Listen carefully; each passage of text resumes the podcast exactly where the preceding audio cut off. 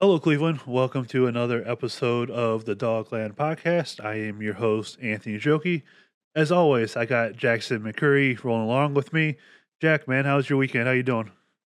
I'm doing good, man. The weekend was good. Um, you know, actually, you know, for anybody that's looking to watch stuff on TV, I'll go ahead out of the way and recommend on Peacock. If you're a wrestling fan, even if you're not, the Cody Rhodes documentary, American Nightmare, Becoming Cody Rhodes, just got released on Monday.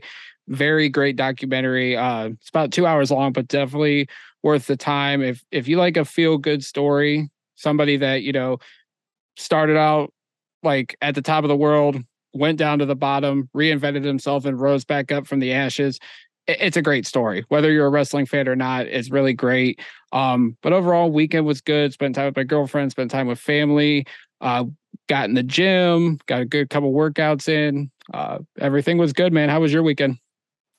It was good. It was busy. Um, I'm gonna have to check out that one, and then I've been meaning to watch too the new uh, Steph Curry documentary that came out. I watched him on Hot Ones the other day, and um, you know, as much as we hate Golden State, you know, he's a he's a likable guy, and I, I think that uh, I'm gonna have to watch that at some point here like you, got into the gym as well. I am beyond sore at the moment. I uh new guy worked me up, you know, pretty hard today, uh doing some personal training stuff uh to help get into shape. So my legs are killing me.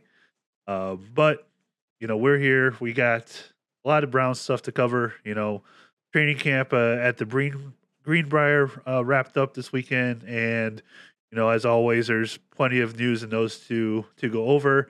And we'll start with this. Uh, the Browns brought in uh, veteran defensive tackle Shelby Harris uh, for a visit and a workout today. Uh, Harris uh, spent last year with uh, Seattle, was with Denver mainly before that. Um, you know, they did release uh, Perrion Winfrey about a week and a half ago. And, you know, they we always thought that they could have used somebody anyway uh, an additional guy at defensive tackle. So, what are your thoughts about them bringing in Shelby Harris for a workout? And you know, I know we've been you know clamoring for Matt Ioannidis as well, um, but I, I, guess with both these guys, you know, could the money work uh, for you know these two types of, of veteran players? Yeah, I mean, we've been saying defensive tackle is definitely a pressing need on this team. Um, even more so after they released Winfrey, but I always felt like they could add somebody. You know, we've been clamoring for Matt Ioannidis, but Shelby Harris has been at the top of that list as well. Uh, a guy that, you know, has been excellent to stopping the run, and he's excellent at pressuring the quarterback. You look at the last four years, he's had at least 27 pressures uh, per year getting after the quarterback. Uh, he had seven sacks in 2021. He had two last year. Anthony, there's this weird trend where it's every other year. Uh, he's been had he's had at least five sacks, and then the next year he'll have around two or three. Last year he had two. So if we sign him, there's a good chance he's probably going to get at least five or six sacks on this uh, Browns defensive front. Uh, if you look at the trends, but yeah, I mean they brought him in for a visit and a workout as well. They did sign a corner among the players. They did work out today. So, uh, but you know based on and I, I just going with what I heard. I heard there's a pretty good chance that the Browns are going to sign Shelby Harris. I know Brad Stainbrook from the OBR mentioned in Insider Central that the Browns and Harris have been in talks for a couple weeks now. So hopefully, you know, they were able to finalize a deal. Maybe we'll hear something Tuesday morning. But yeah, I think this would be a definite upgrade to the D tackle room. Uh, when they've made a lot of moves to that room throughout the offseason already, but uh, they definitely need somebody else, and maybe Shelby Harris is that guy. Yeah, you know they they de- they definitely need at least another guy. I'm not sure, you know, if it's going to be Shelby Harris or Ioannidis or you know whether it's somebody who gets cut from another team uh, during training camp. You know when the when the roster's cut down, but I, I fully expect them to bring in somebody else. Uh, just you know with the the current you know chart that they have right now. Um, you know, there's a lot of unproven uh, people there. You know, probably besides Dalvin Tomlinson. So, um, you know, you would hope to maybe bring in another veteran guy, and it would definitely help out uh, this defensive front uh, that they've really done a good job at retooling uh, this off season. Um, but you know they could always still make additions as well. Um, another next thing, uh, linebacker Matthew Adams is going to be out several weeks with a calf strain.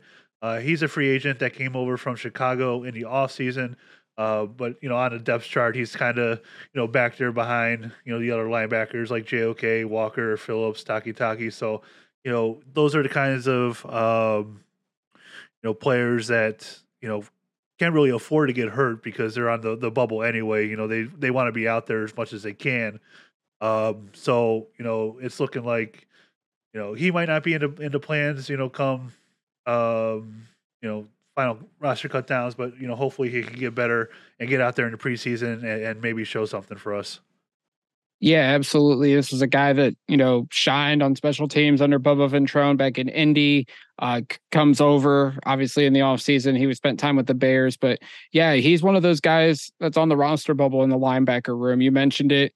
He's in the back half of that room. You know, you have Walker, JOK, Sione Takitaki, and then I put him in that mix with Jacob Phillips, Tony Fields, Jordan Kunaszyk, uh, Mohamoud Diabate, and you know Adams missing time with a calf injury, which calf injuries are starting to become a trend in the league. You know, we saw uh, the scary moment last week with Joe Burrow, which looked worse than a calf injury, but he's out for a couple weeks with a calf strain.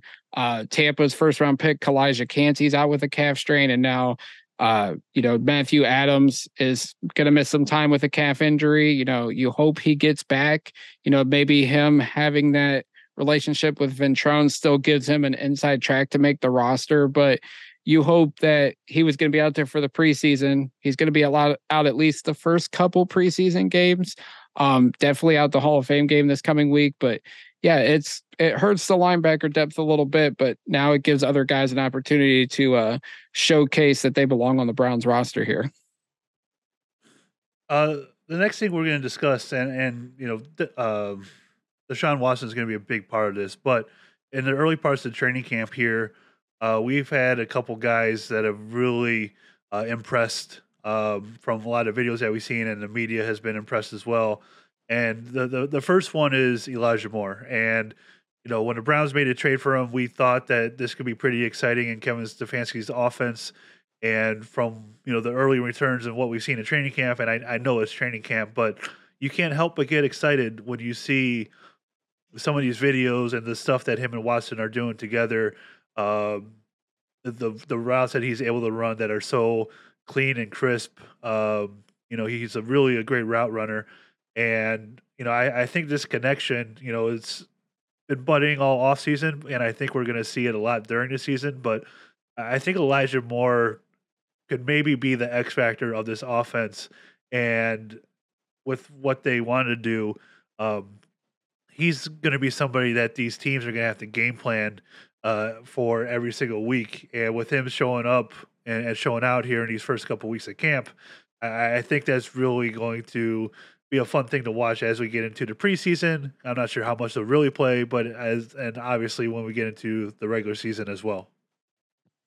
Yeah, I mean the early looks. I mean when media members like Tony Grossi are getting excited about what Elijah Moore is doing on the field, you know it's something special out there on that football field. And like you said, Anthony, he the connection him and Watson have established since you know the moment the trade happened and the moment those guys were able to work together, it's just been an instant chemistry. It's been when Watson throws him the ball, Moore's catching it, and then he's doing what he needs to do as a great athlete that he is out on the football field.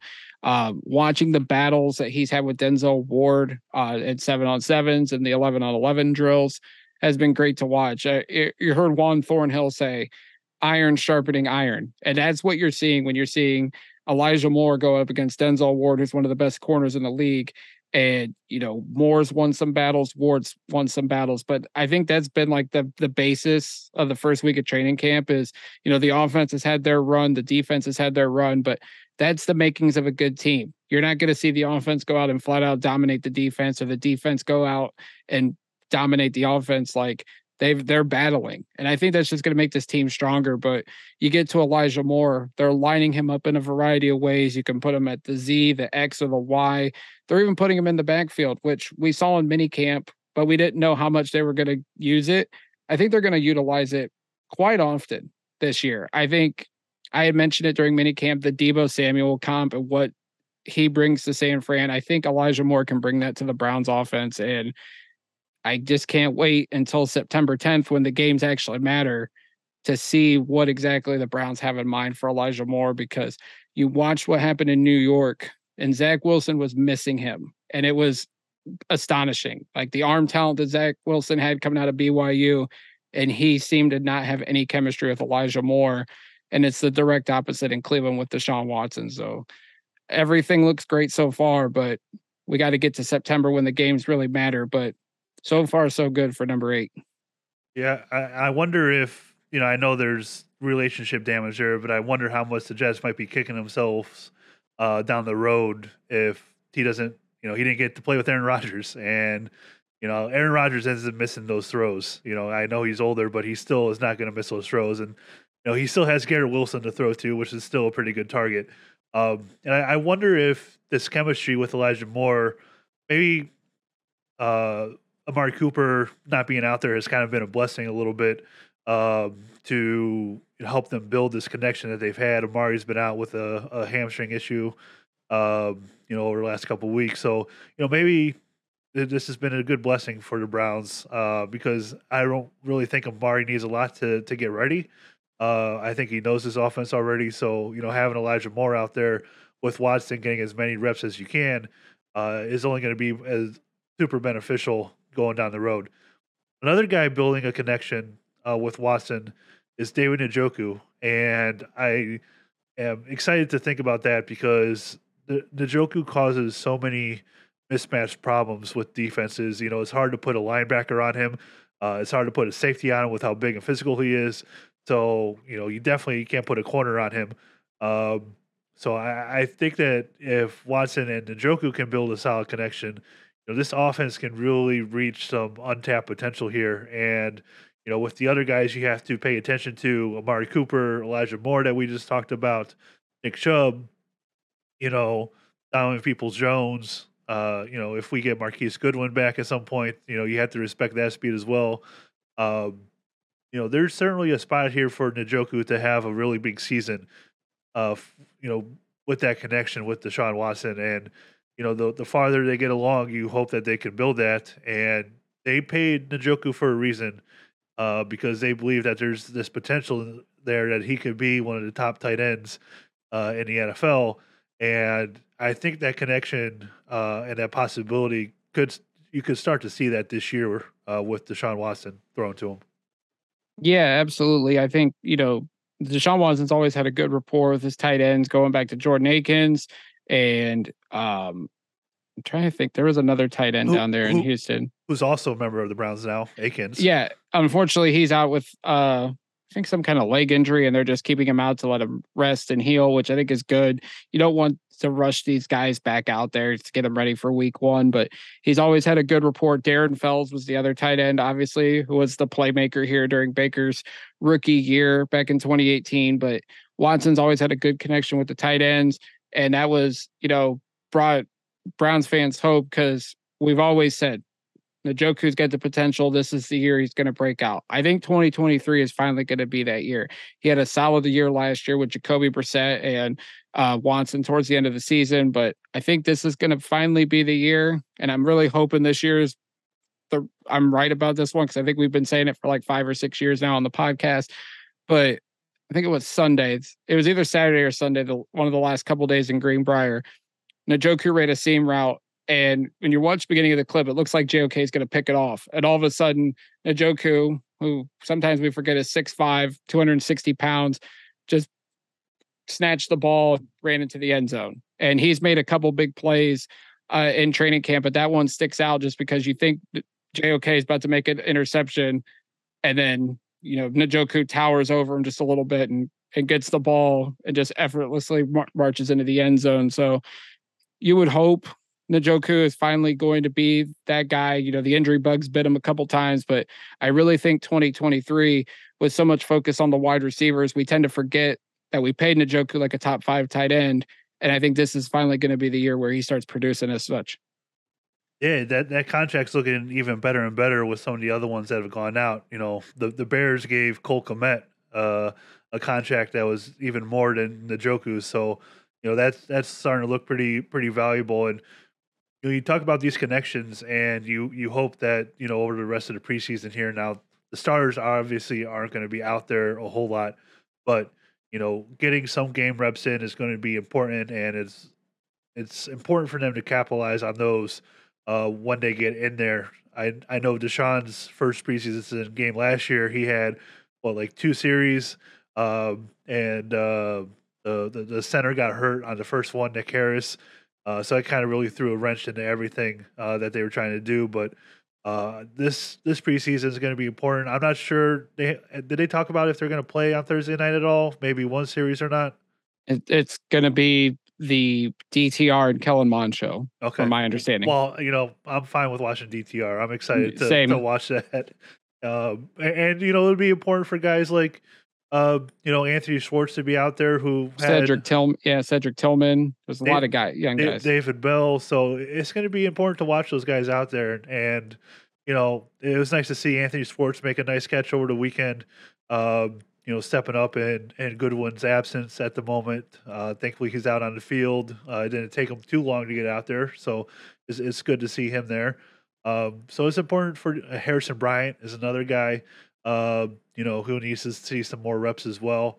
So it, it's going to be a fun game to watch. We'll talk more about that uh, tomorrow, but um, and and the Hall of Fame game on Thursday. But uh, you know, it, it's going to be a, a, fun time, and I think these connections are going to be fun to watch. Now, on the other side of the ball, you mentioned Juan Thornhill earlier, talking about uh, iron on iron sharpening, and one of those guys is Denzel Ward. And early on, um, there's a great clip uh, over the weekend, and we might have to share it when we put out this podcast so people know what we're talking about. But there's a great clip of him doing a, a one-on-one with uh, Elijah Moore that you know Moore won right down by the goal line.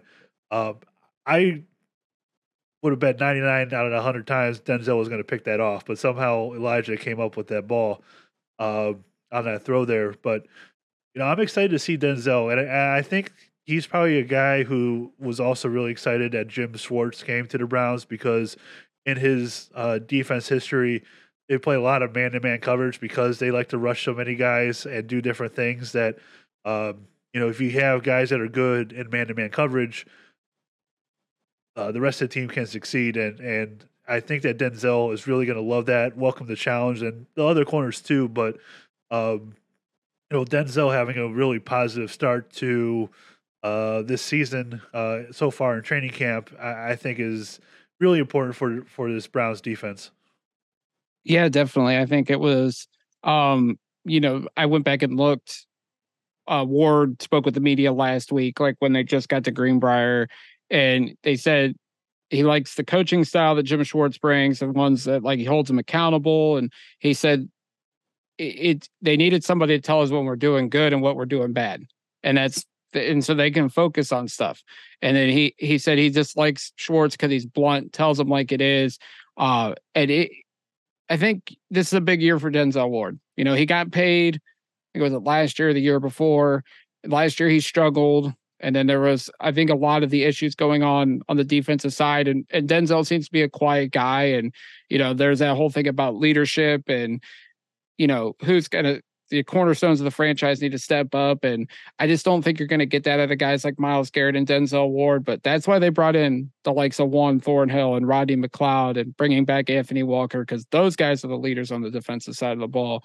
Ward and Myles like to lead by example. And, you know, you, you've seen, you've seen that so far throughout training camp. But yeah, I just think this is a big year for Ward. He's got to start living up to the contract. He's got to stay healthy.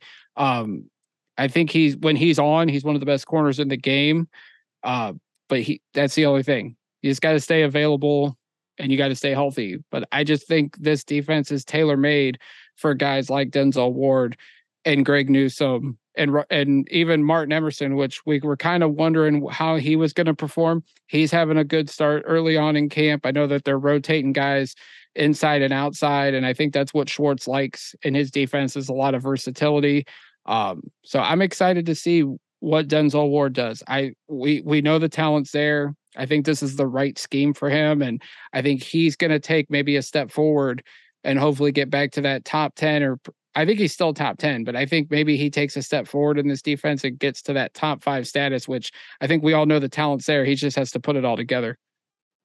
Yeah, the the talent is definitely there, and you're right. You know, and I think that uh, with a coordinator like Jim Schwartz, I, I, think it could really unlock that next level of Denzel Ward, and we talked about that too with Myles uh, as well. So I think things are really positive uh, for those two guys. Um, you know, the rest of the defensive backs as well. You know, the linebackers. You know, we, we talked about them uh, a bit, and and we're there's still question marks there but you know those guys might be able to roam around pretty freely uh, in this defense as well and, make some plays. So uh, that could definitely be a positive impact for them. But you're definitely right about Denzel needing to get back on track, uh, living up to that contract that they gave him. Um, I won't approach the thought that I have in my head at the moment. We'll we'll do that another time. um, but I did uh hear. I just wanted to add real quick because you just said playing more freely. Jeremiah Owusu-Koramoah emphasized that when he talked to the media. Uh, he said he had to do a lot of thinking in the the previous defense the last couple years. Um, but he said he likes that Schwartz just lets them play more free and you know tells them specifically in the scheme what they have to do. I I think that's better overall for this defense that you have a specific role, you go do it. It doesn't need to be too complex. You just like for Ward, you're a man to man corner. You're you're going to go one on one against the best guy and it's not I mean, you just got to go out and do your job. And I feel like that's going to improve this defense overall. You don't have to be too complex in a specific scheme like Joe Woods potentially was, because obviously we weren't in the room. We don't know too much. But the fact that, you know, JOK seems to be um, more loose and more focused to go out and do his job in Schwartz's scheme than it was at Joe Woods' scheme, I think that speaks volumes to the direction this defense is going in 2023. Yeah, a JOK with a much more added weight as well. Uh, yeah, came in and healthier because yeah. he, um, you know, revealed that he had a Liz Lisfranc injury, which, I mean, for as much crap as we and other people gave him last year, that's a difficult injury to play through, and he played through it up until the point he couldn't, and he had to go and get it fixed in the off season, or he let it heal on his own. Let me correct myself. He let it heal on his own. He didn't get surgery, but that's a pretty tough injury for any for anybody and the fact that he tried to play through it uh, speaks volumes. But yeah, JOK putting some weight on, you know, changing maybe a bit to his diet because I know he's a vegan. But yeah, I this is going to be a big year for him. It's a big year for a lot of different players on this team, both sides of the ball. So, uh, but JOK refocused, re-energized. Uh, hopefully, this is the year he uh, gets back on track. Well, one more quick point about playing freely. You know, that when you have a lot of talent on your defense and, and offense too, when you have guys that are extremely talented, like Denzel Ward, like uh, Myles Garrett, uh, like um, Tomlinson, you know, you don't have to have all the bells and whistles on your defense. They could line up out there and and win because of pure talent. And I, I think that with you know, Jim Schwartz as your defensive coordinator, you know, you could definitely unlock that more and allow these guys to go out there and really showcase their talent. Um, you know, by minimizing the, the things that they have to do on a, on a play to play basis. So I think that this it's great that they were able to find him. We'll see if it translates. Uh, you know, hopefully this defense is a lot better this year. So uh, we'll we'll learn and find out about that. Uh, the last thing we want to discuss uh, before we get on out of here is, you know, we know training camp can get a little bit chippy at times and it, it looked like it was a, a fun thing, but it turned into a little uh, a little heated moment. Uh, there's a small little scuffle, uh, I'll say, between uh, James Hudson and Ogbo Okoronkwo uh, the other day. And, you know, these things happen when you're going up against each other in training camp all, all week. It's hot. Uh, you know, it, it seemed like, you know, Ogbo was just kind of messing around with Hudson and he took it the wrong way. Uh, I was listening to Nick Wilson and Dustin Fox earlier, and uh, Wilson had a great line about saying, "Don't mess with fat guys in heat." Um, you know, you, you don't want to do that. As as a fat guy, I can attest to that as well. So, um, you know, th- these things are going to happen. I'm sure. You know, when they do those joint practices with Philly, you'll you'll see some some scuffles as well. Uh, it, it just happens, and you know when you're playing, going up against the same guys day after day, it's hot. You have all the pads on and everything. You're ready to hit somebody else, and I know they get to do that on Thursday. Uh, but should there be any concern for you know what we saw uh, transpire between that? No, I don't think so. I think um first of all, it was just you know it was so funny because you just you see Okoronkwo like smack him in the head, and then he just takes off running. And one of the other things, and it was so funny because Jake Burns and a couple other people pointed it out. It was you look in the background and Myles Garrett just obliterates Jed Wills. And I got into a discussion yesterday where people like really started hampering on Jed Wills. And I'm like, I would be more concerned if Myles was getting shut down by Jed Wills than Jed Wills getting obliterated by Myles Garrett. Like we expect that. Myles is a multi-time All-Pro. Jed has been an average offensive lineman, but all of a sudden you see Hudson just go after Okoronkwo, and I think he was joking. I mean, hopefully, and he even tweeted Okoronkwo did. He goes, "It got really hot. It was really heated out there today." and you just see Hudson go in and punch him. Now, I never understand football players punching people while they have helmets on. Like it's always been the most baffling thing because that's how broken hands or broken fingers end up happening. Um, but yeah, I think it was just the heat of the moment. Uh, it sounded like the players were ready to get back to Cleveland and continue working Berea. And I think it just it got a little heated. Stefanski made him run some gassers, um, which I like that. You know, you got to blow the steam off somehow. You just do a couple runs and stuff. Um, but yeah, I mean, it, was just the heat of the moment. Um, I think we all can laugh about it. And, you know, the players huddled up after the gassers and took a family photo and hit the road back to Berea. So, yeah, I mean, it's just one of those things. These fights happen. Like the Jets had two fights their first day of training camp, uh, which I'm sure will be on Hard Knocks next week when that premieres. But mm. Yeah, these things happen in training camp. I, it's no harm, no foul. Yeah, I think there was one with uh, Travis Kelce and one of the linebackers in Kansas City. he punched day. two people that day. so you know, I think he, with as hot as it's been across the country, uh, the blood's going to boil and emotions are going to run high and things are going to happen. But well, I just, it's nothing to worry about. Maybe it'll make preseason Let's watch then. You know, with these guys ready to get out there and get ready to hit. Very well could be. We'll, we'll, we'll find out on Thursday. That's for sure. Definitely. Uh, before we get it out of here, I know we covered the Browns and we talk a lot of football, but there was one minor baseball thing that happened today, and it has definitely caused uh, a fun reaction, and that is uh, the Guardians traded Aaron Civale to the Tampa Bay Rays uh, for a, a, first base prospect. I can't remember his name at the moment. I'm sure you'll tell me in a second, but uh, the reaction has been that uh, the Guardians are punting on the season, to use a football term for our podcast. Um, I, I, I don't believe that. I think they sold high on a pitcher who, when I look at him, I see maybe like Josh Tomlin. uh, you know, you're, you're lucky that he's ha- he's overperforming this year and he's not on the injured list. And I think this is going to really work out for the Guardians. You know, down the road, and I still think that they'll they have a really good shot at winning the division this year. Um, what's what's your take on this on this trade that the the Guardians in the front office made today? Yeah, so they got.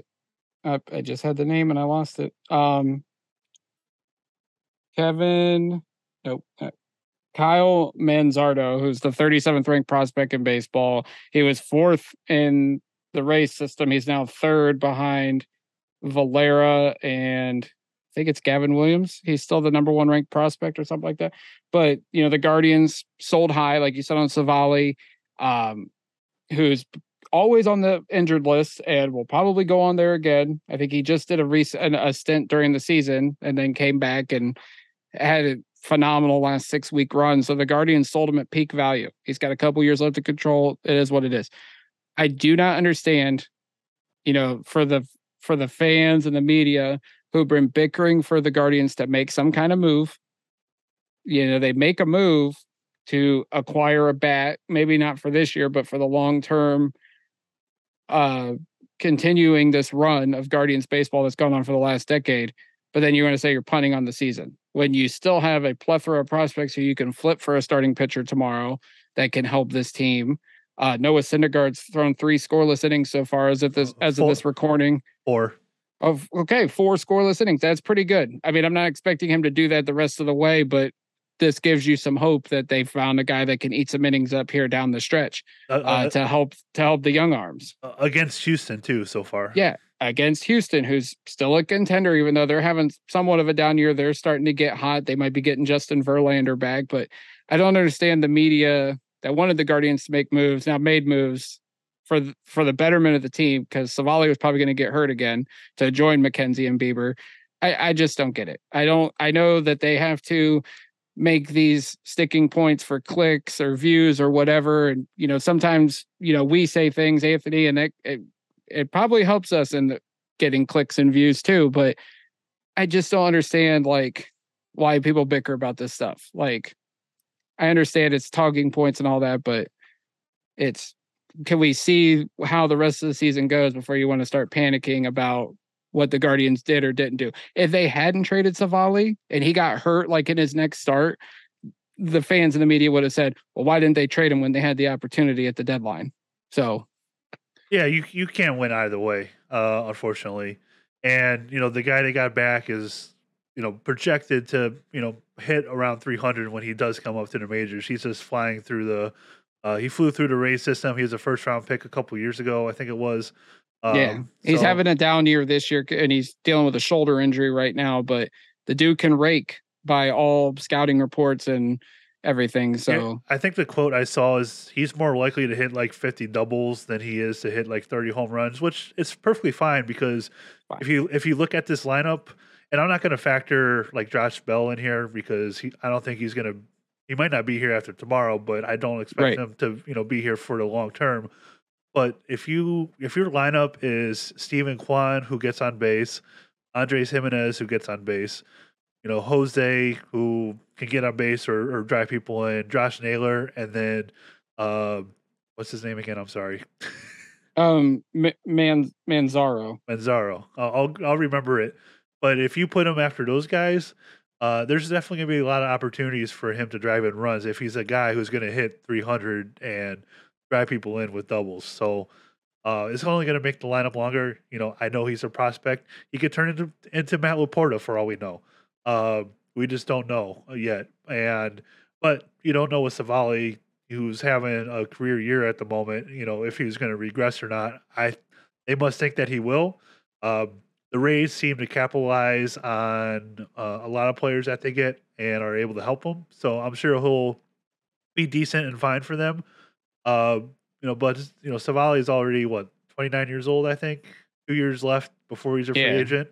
Something you know, like that. he's already you know approaching the the the, the downside, uh, if you will. So uh, I think this was a good move for him uh, for the long term.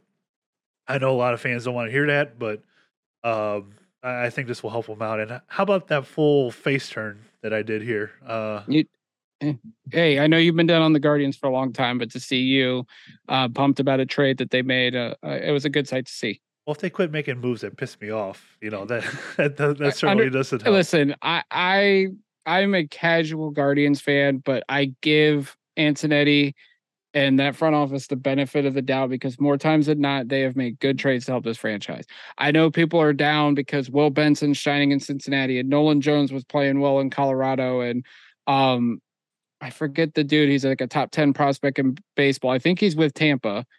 Uh Junior Candelero or something like that. Like I understand like there's been some moves that have been head scratchers, but more times than not you think about the Clevinger trade, the Bauer trade, the Kluber trade, and there's other countless trades that they've made. More times than not, this front office has gotten it right. Free agency is a whole nother story. They they took swings this past offseason and they did not pan out well. But I will give Antonetti and them the benefit of the doubt more times than not. Yeah, the the Kluber one actually worked out because they did get Clase in return, but that was another one where you know they should have traded him the year before they did um, and they probably would have been able to get more. Now I know they got Clase, but you know you you wonder what they maybe could have gotten if they would have traded him a year beforehand. Um, you know, before he started to really go downhill there. And um, I I think that's going to happen this winter with Shane Bieber. And I it, probably if the guard like fans are going to think we're going to get a lot for him, but his numbers tend to say otherwise. They'll probably get a small return but maybe Antonetti finds another gem. If he comes back um, for that last last month or so, I think he's out till at least like September 9th or something in that, that Yeah. first week of September. But if he comes back and has a strong September, I think that'll really help um, you know, those trade talks over the winter if they do decide to have those. Um, Possibly. So I think we'll- that's the other I think that's the other thing real quick. Uh I don't think they make this move if they don't feel hope that Bieber, McKenzie, and even Kyle Quantrill, which I know that's a whole nother discussion for another day. They gotta have some hope that at least two, maybe one of those guys, along with Syndergaard, will help this rotation because the young guys are reaching their innings limits. So I think they got to have some hope, unless they have another trade down the pipeline, which Antonetti kind of hinted that they might they got to feel good about some of the guys coming back from injury uh, to help in the stretch run. Yeah, absolutely. Um, and you know, the division's still right there for them to to take it if they want. Minnesota doesn't seem to have any interest in, in running away with this thing, so um, you know the Guardians definitely have a chance uh, to to make some some noise again. Um, and I don't know what you're talking about that we don't make hot takes on this that we make hot takes on this podcast. You know, we, we we never go out there and say ridiculous things like, um, you know, I think if Denzel has a good year, they should explore trading him uh, after the season. Uh, that was Oh, don't thought. worry. that- I, I got a hot take uh, that I'm saving until the season predictions. Uh, I'm just, I'm just gonna hold on to it right now. If it involves the S word, don't you dare say it on this podcast. No, it's close. It's close to the S word, Okay. but I won't be screaming it like Ken Carman and Lima. So We are we are not allowed to say that on this podcast. uh, until until we make the playoffs, we are not allowed to say it. So um well, let's let's get to the playoffs first. All right. Is there anything you wanted to talk about? Anything more before we shut this down and get on out of here and I could go to bed with my legs killing me? No, no, I'm good because I'm ready to go to bed as well because I got work in the morning. All right. With that, we're gonna get on out of here. Uh, we'll probably be back tomorrow to uh, preview uh, the Hall of Fame game on Thursday night against the New York Jets. Uh, you know, unfortunately, Aaron Rodgers probably won't be out there either, but you know that's besides the point. Zach Uh, Wilson, baby. that should that should be fun. Uh, Zach Wilson versus DTR. I'm sure that happened at some point in college, right? BYU and uh, UCLA. Um, I'll have to go back and look. We'll see. I'll let you know that one. Uh, but yeah, we'll we'll it should be uh interesting to watch DTR. I'm excited for that.